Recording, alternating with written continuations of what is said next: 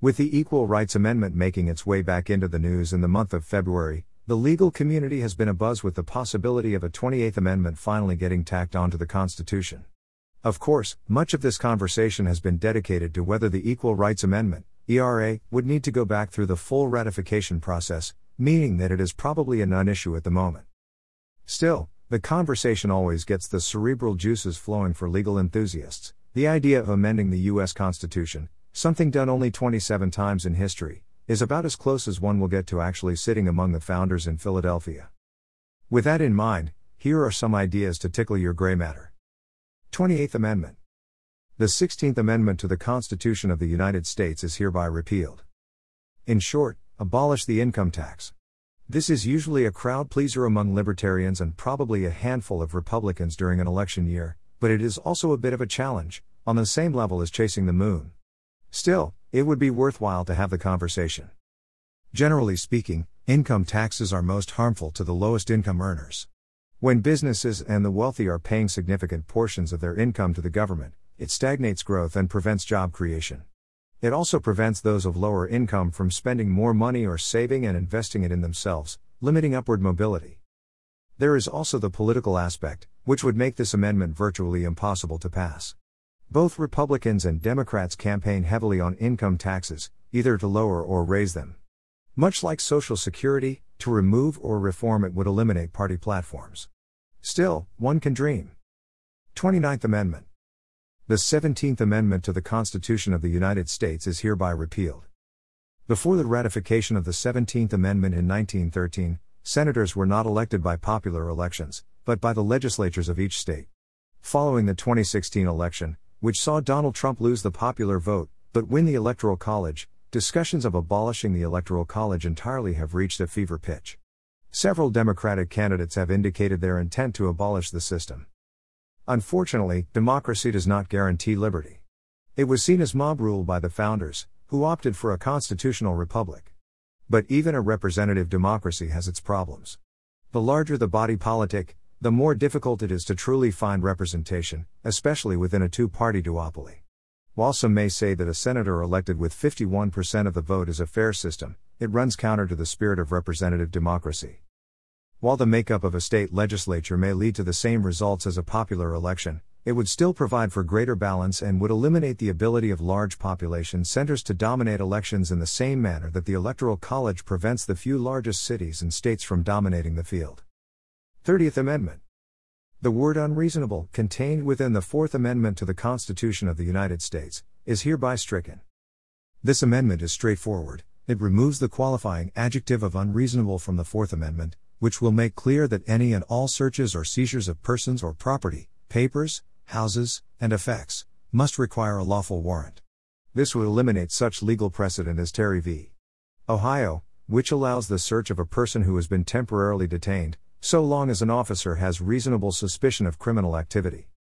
Like most exceptions to the law, the Terry stop, which has been expanded to include traffic stops, has been widely abused, particularly within the context of the war on drugs.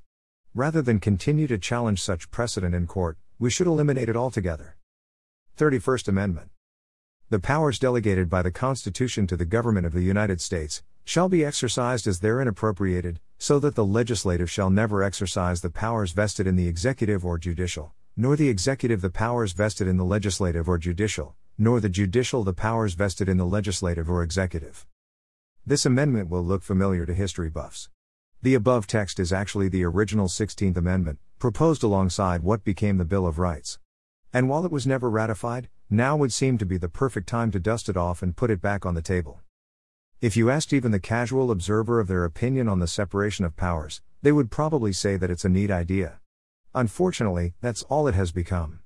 Through decades of party politics and a misunderstanding of the office of the president, the powers of the presidency have continually expanded, while Congress has willfully sat back to avoid national scrutiny. With war powers being of the greatest concern, the original barriers between the three branches of government have long been torn down. Fortunately, the Senate recently passed a resolution to reaffirm, in part, Congress's need to be in the room when considering military action. It's disheartening, however, that it took the assassination of a foreign official to bring about such action. By making the separation of powers a matter of law, rather than just an ideal, the long standing precedent of the imperial president and a feckless Congress can be eliminated entirely. It is no longer enough for the separation of powers to live within the text of the Constitution, it must be an explicit law. 32nd Amendment. Congressional war powers, as defined under Article I, Section 8, Clause 11 of the Constitution of the United States, are hereby subject to the following criteria, which must be met in order to secure a proper declaration of war. Section 1. Congress must define the grievances under which war, or military action, is considered necessary. Section 2. Congress must demonstrate all efforts and actions taken to resolve such grievances, as defined in accordance with Section 1, diplomatically. These efforts must be shown as exhaustive and each effort must be shown as having failed before a declaration of war may be introduced. Section 3. Congress must demonstrate immediate peril that, without immediate military action, would lead to the loss of American life and property. Section 4. Congress must define the enemy against which war is to be declared.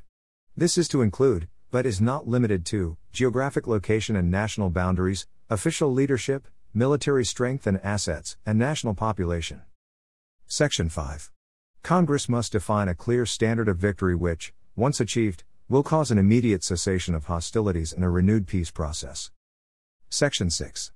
Congress must demonstrate that the estimated costs of a declaration of war, both fiscal and human, will not outweigh the perceived benefits of victory, as defined in accordance with Section 5. Section 7. Congress must actively monitor all military action and inform the public on all costs and progress towards victory, as defined in accordance with Section 5. Section 8.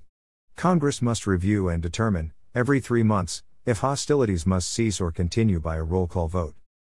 Piggybacking on the proposed 31st Amendment above, a just war amendment would make up for a failure in Article I of the Constitution. While the framers vested the power to declare war with Congress, rather than the President, they failed to define what would constitute a just declaration of war. Reaffirming the separation of powers and removing the President's ability to wage endless war with little oversight from Congress would be a major first step but is not enough.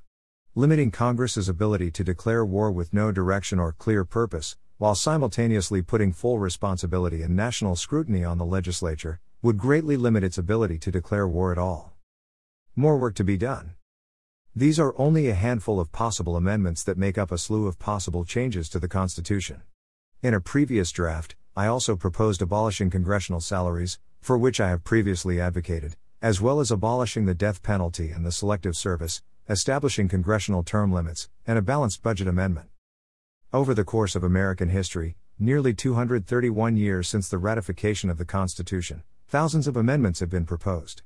The hard reality of our Constitution is that it is not a perfect document, but rather an attempt at perfection. To put it another way, it is an attempt at the impossible.